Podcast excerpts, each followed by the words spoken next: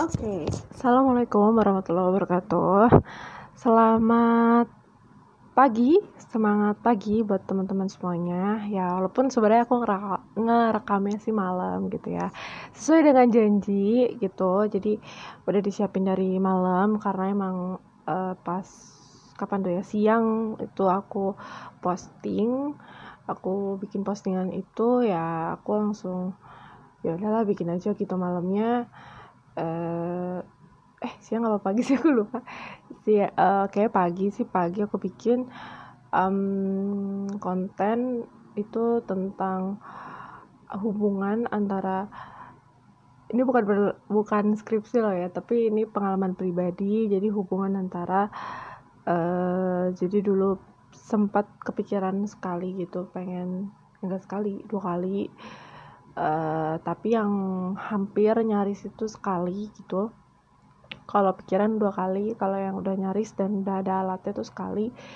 Uh, untuk uh, suicide ya. Suicide itu apa? Jadi uh, sebenarnya aku pakai istilah ini tuh untuk menghindari atau ya trigger warning lah istilahnya gitu. Nggak aku nggak mau terlalu vulgar gitu. Karena aku khawatir di antara kalian ada yang um, ya agak sensitif gitu mendengarkan istilah ini. Atau aku singkat aja gitu uh, bundir gitu ya bundir. Kalian bisa carilah suicide itu di uh, Google tuh apa. Nanti kalian akan tahu. Kalau misalnya kalian uh, penasaran itu karena belum tahu secara jelas kalian bisa pause dulu podcast aku ini terus kalian cari dulu di Google dan baru kalian uh, lanjutin lagi dengerin podcastnya kayak gitu. Nah terus uh, ada pengalaman spiritual menarik di situ. Ketika udah sampai nyaris itu apa seperti yang aku sebutin di postingan aku uh, yaitu keluarlah tuh episode-episode uh, apa namanya ayat-ayat Al-Quran yang menurut aku tuh relate banget sama uh, perasaan aku sama uh, apa yang menjadi kegundahan aku keluh kesah kesedihan rasa kecewa rasa marah kayak semua tuh udah campur aduk jadi satu. Bahkan tuh udah sampai di titik di mana aku tuh kayak ngerasanya mati rasa mati rasanya tuh bukan mati rasa yang uh, neurotropik gitu ya yang saraf gitu enggak. Tapi mati rasa itu uh, di batin gitu di jiwa. Kayak aku tuh udah nggak tahu ngerasanya kayak nggak tahu apa itu seneng nggak tahu apa itu sedih nggak tahu apa itu uh, apa ya nggak intinya nggak bisa menikmati lah nggak bisa menikmati hidup saat itu. Dan keluarlah itu sama hadisnya uh, Rasulullah. Karena emang pada saat itu tuh aku ngerasa kayak aku tuh nothing aku nggak bisa ngapa-ngapain kayak aku tuh nggak ada gunanya dan lain sebagainya. Terus kayak uh, ngerasa ditampar tapi juga dengan penyampaian yang lembut. Aku nggak ngerti apakah saat itu yang aku alamin adalah itu aku mendapatkan bisikan langsung dari yang bersangkutan dari uh, Rasulullah gitu ya hadis itu. Tapi memang aku mendengarkannya itu lembut sekali. Ya jadi aku ngomong kayak gini tuh maksudnya nggak mau ke kegeeran juga gitu. Cuma memang aku mendengarkan uh, nasihat itu tuh dengan penyampaian yang sangat lembut dan penyampaiannya juga diulang kayak gitu. Nah itu preview ya, preview untuk teman-teman gitu. Da, itu secuplik dari kisah yang pengen aku jabarkan di sini gitu.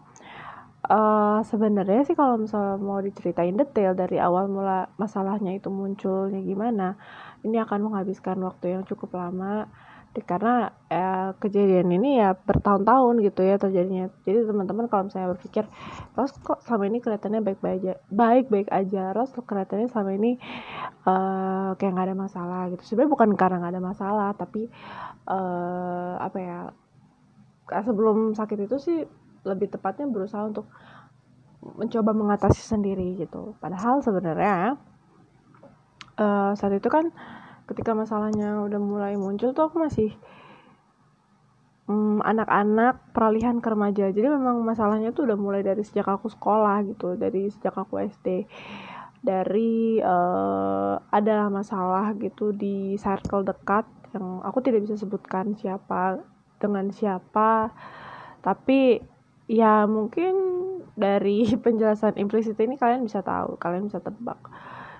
Hmm, dan masalahnya itu tuh stuck gitu-gitu aja gitu. Nggak nggak menunjukkan perubahan signifikan setelah kita coba resolusi konflik beberapa kali. Tapi uh, tidak kunjung membuahkan hasil. Dan jujur uh, ketika aku kuliah itu udah di titik di mana aku tuh ngerasa capek banget ngadepin ini gitu.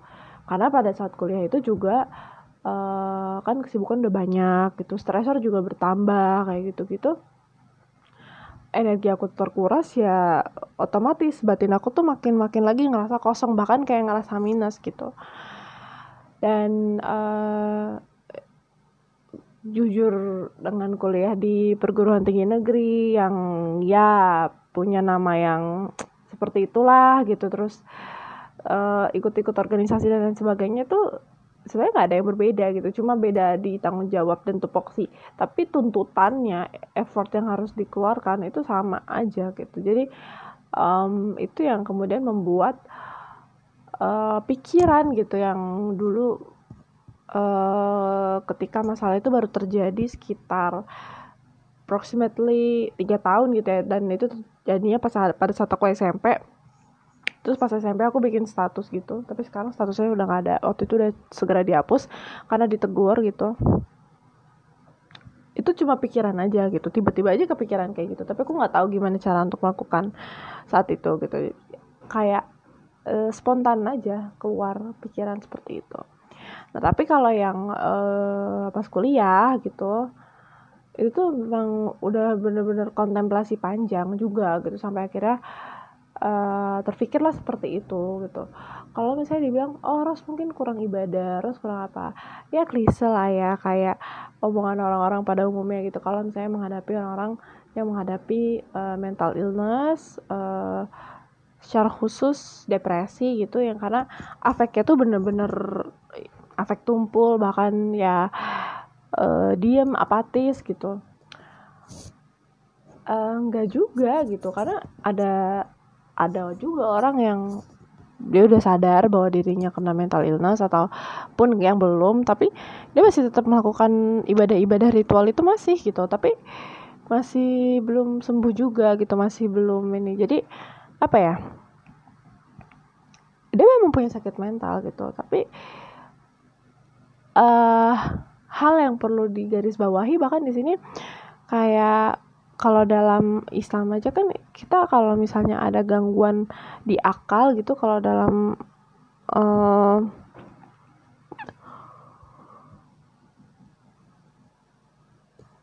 syarat sahnya sholat itu kan uh, kewajiban itu gugur gitu. Kewajiban itu digugurkan untuk mereka yang memiliki uh, gangguan pada akal dan proses berpikirnya dan itu termasuk sebenarnya pada orang yang mengalami mental illness. Karena uh, orang yang mengalami mental illness ini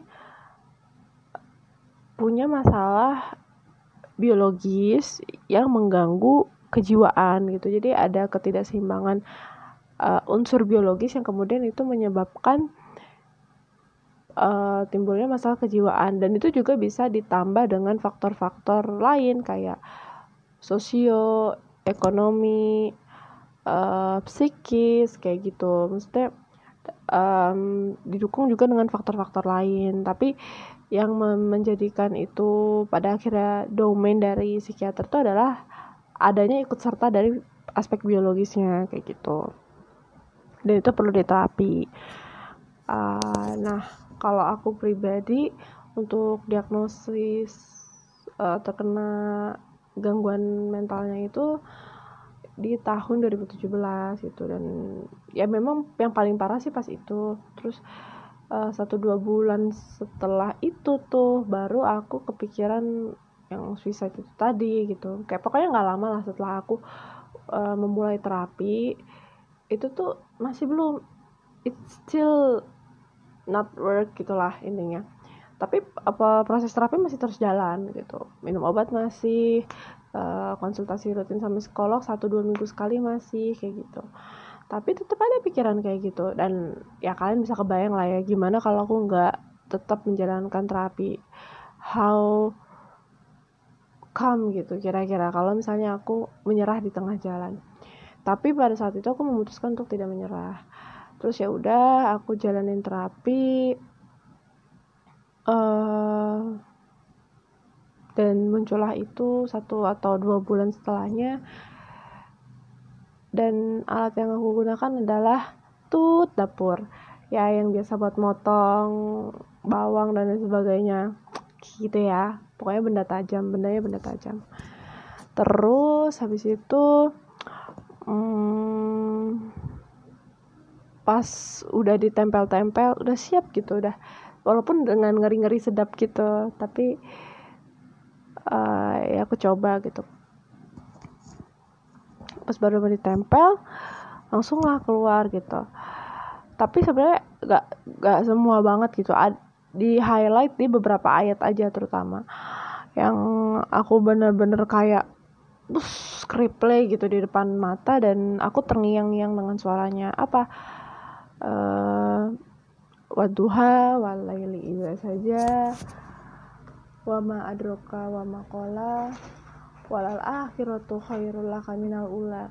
Itu kalau yang aduha kalau yang alin itu aku ingatnya di um, fa inna ma'al usri yusra inna ma'al usri yusra gitu.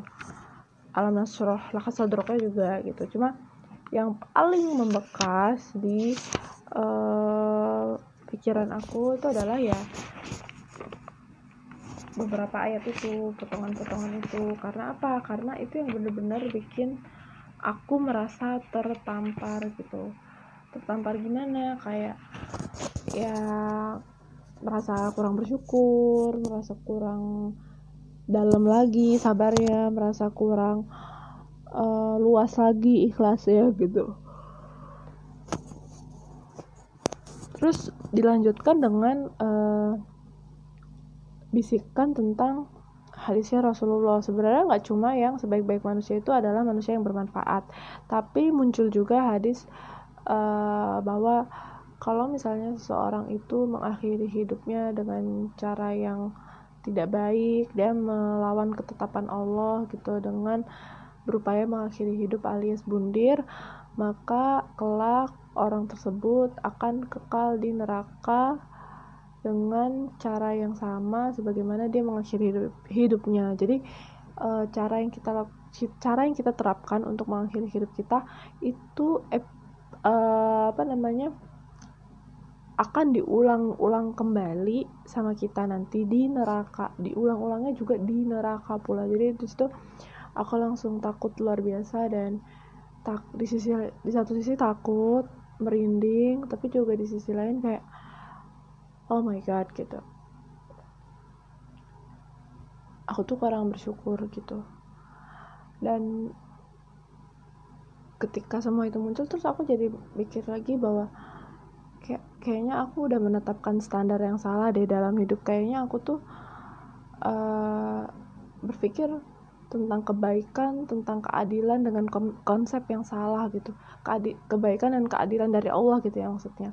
Dengan konsep yang salah gitu. Sehingga aku nggak berusaha untuk kenal lebih jauh kebaikan-kebaikan apa aja yang sebenarnya tuh udah aku terima selama sepanjang aku hidup sampai hari ini gitu. Jadi uh, di situ makanya aku bilang aku riset spiritualitasku lagi karena uh, di situ aku belajar lagi untuk yang namanya berpikir kritis dalam uh, menilai pemberian Allah baik itu nikmat maupun ujiannya. Karena itu bagian yang menurut aku tersulit karena harus benar-benar kritis gitu dan kita harus berbuat adil sama itu. Maksudnya mm, jangan sampai karena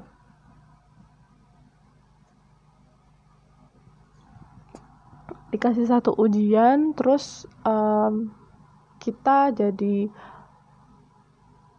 apa namanya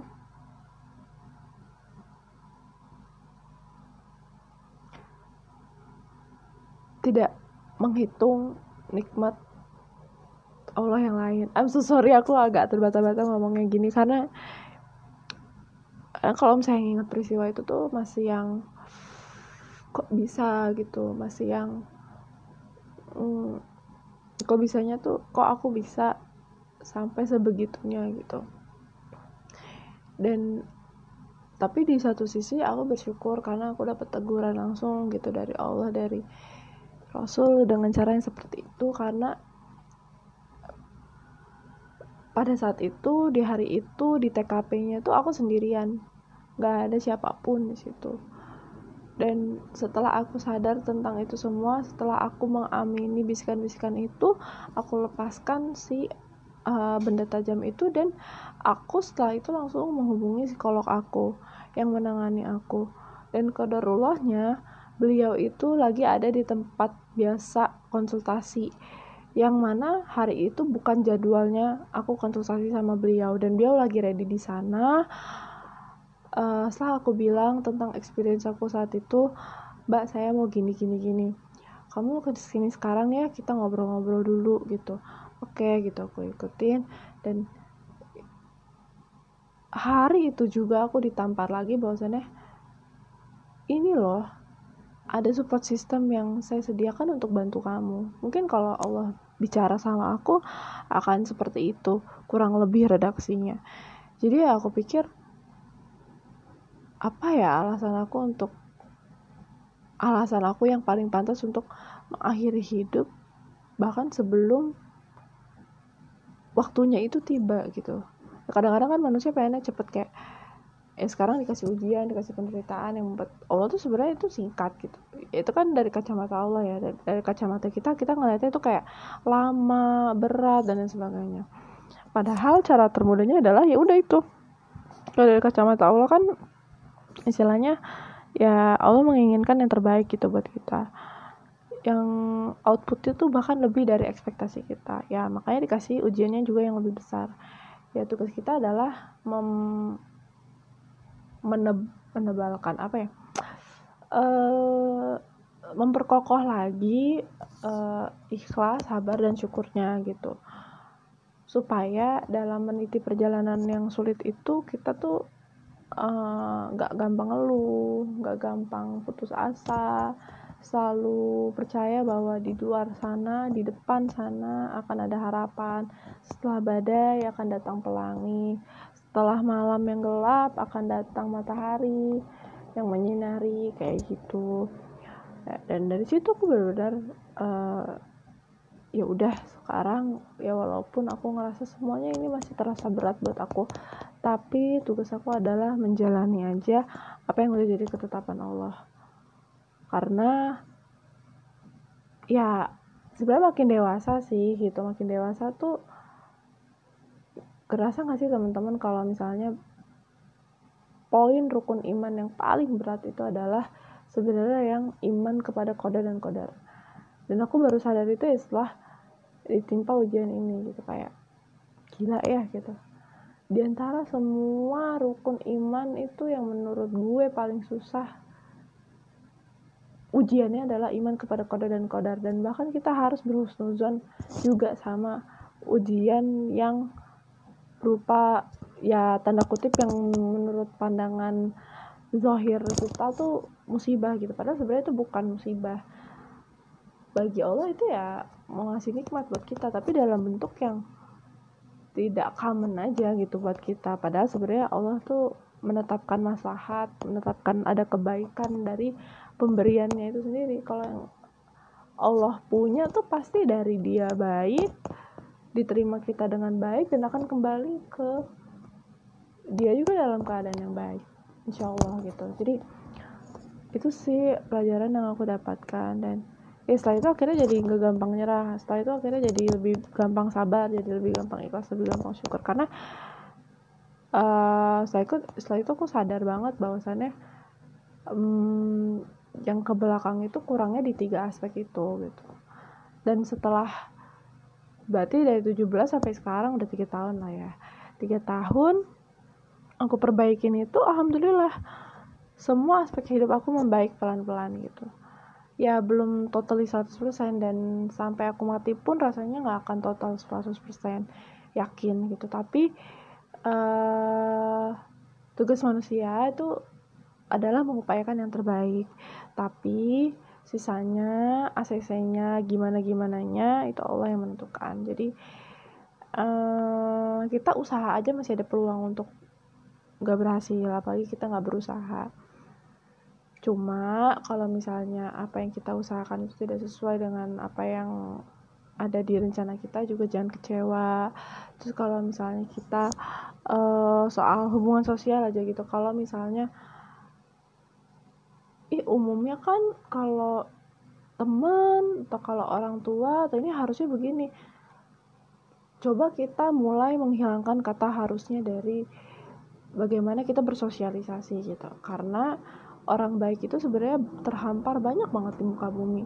Cuma cuma uh, dalam proses kehidupan kita tuh ya sering kali untuk perlahan-lahan sampai akhirnya kita menemukan itu tuh mengajarkan kita tentang nikmat yang kalau misalnya itu ditahan dalam waktu yang agak panjang sedikit tuh nikmatnya akan jadi lebih membahagiakan. Bahagianya tuh efeknya tuh akan lebih lama gitu. Sebenarnya mau ngajarin itu sih kalau menurut aku ya dan uh, percayalah gitu kalaupun ada di antara circle terdekat kalian yang gak baik sama kalian yang bahkan suka ngata-ngatain menghina merendahkan membuli atau bahkan melaknat teman-teman ingat aja bahwasannya Allah itu hanya menerima yang baik-baik. Dan kalau ada doa buruk yang disematkan untuk kita, teman-teman cukup percaya bahwasannya doa yang buruk itu akan kembali ke diri yang memberi doa itu sendiri. Dan Nabi kita Rasulullah sendiri itu pernah menerapkan itu. Kayak dihina sama ya kaum kafir Quraisy gitu aku lupa siapa. Terus uh, istri beliau Aisyah itu bilang e, intinya kok e, ya Rasulullah kan itu nggak dibales kok nggak ditangkepin gitu tadi udah ditangkepin gitu kata Rasulullah. Tadi udah ditangkepin e, ya udah saya doakan aja saya doakan balik ya. Ya semoga doa itu doa yang sama untuk dia gitu. Dan itu kalimatnya Nabi itu implisit banget loh di mana uh, ya Nabi nggak nggak melontarkan kalimat yang sama seperti bagaimana kaum kafir Quraisy itu mendoakan Nabi.